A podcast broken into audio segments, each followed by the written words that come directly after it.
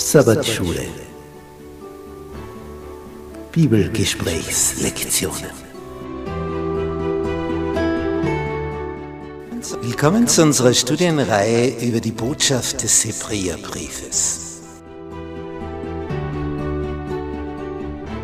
Ein besonderer Brief des Apostels Paulus, eigentlich eine Predigt, in der er uns einerseits warnt vor den Gefahren und uns ermutigt, für diese letzte Phase der Weltgeschichte in der rechten Stimmung zu sein.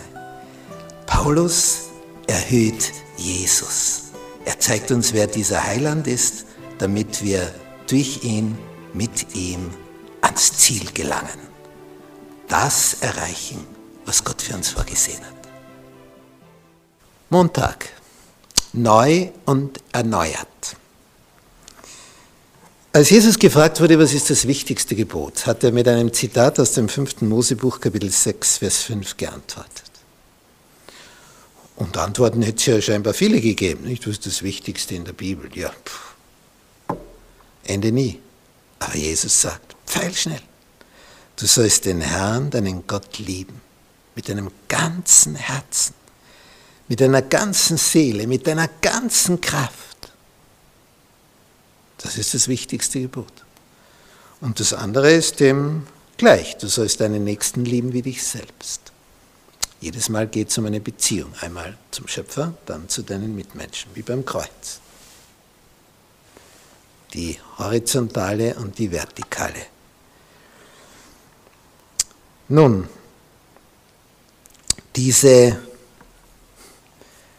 Verbindung nach oben, diese Liebesbeziehung, an der hängt also alles. Denn wenn Jesus sagt, das ist das Wichtigste, ja, dann ist das das Wichtigste.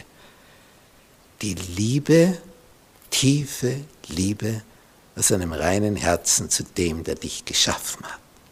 Darauf kommt es an. In 5. Mose 30, Vers 14 lesen wir das Wort. Das Wort, nämlich von Gott, ist sehr nahe bei dir, in deinem Mund und in deinem Herzen, sodass du es tun kannst. Es ist also nicht so weit weg bei den Sternen, dass du sagst, ja, unerreichbar. Es ist dir nahe. Nahe heißt es. Sehr nahe. Es ist bei dir, in deinem Mund, in deinem Herzen. Es ist möglich, das zu tun. Und die Steigerung, Jeremia 31, Vers 33, wo Gott sagt, ich will. Was will er denn? Ich will mein Gesetz in ihr Innerstes hineinlegen und es auf ihre Herzen schreiben. Schön, dass Gott solche Dinge will. Warum will er das? Ja, weil er weiß, wenn wir aus Liebe seine Gebote halten, wir zu der Erfüllung kommen, nach der wir uns sehnen. Das ist Heimkommen. In Harmonie zu kommen mit Gottes Willen. Nicht dazustehen, sondern deckungsgleich. In Harmonie. Darum geht's. Und Paulus schreibt in seinem Brief an seinen Mitarbeiter Timotheus im 2. Timotheusbrief, Kapitel 2, Vers 13. Wenn wir untreu sind, dann würde man erwarten, dann ist er auch nicht treu. Und da steht, wenn wir untreu sind, so bleibt er doch treu. Denn er kann sich selbst nicht verleugnen. Wer liebt, liebt. Liebt.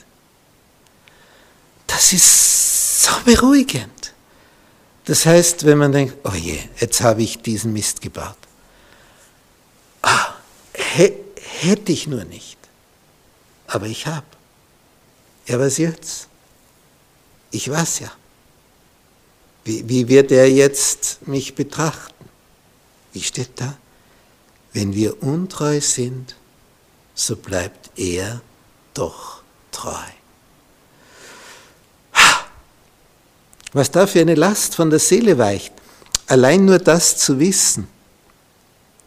Er bleibt treu. Er gibt dir nächste Chance umzukehren. Nicht auf immer und ewig, es gibt einen zu spät. Aber jetzt, wo du lebst, hast du diese Chance. Wenn wir untreu sind, so bleibt er doch treu. Er kann sich nämlich selbst nicht verleugnen. Das ist echte, tiefe, tiefe Liebe Gottes zu uns.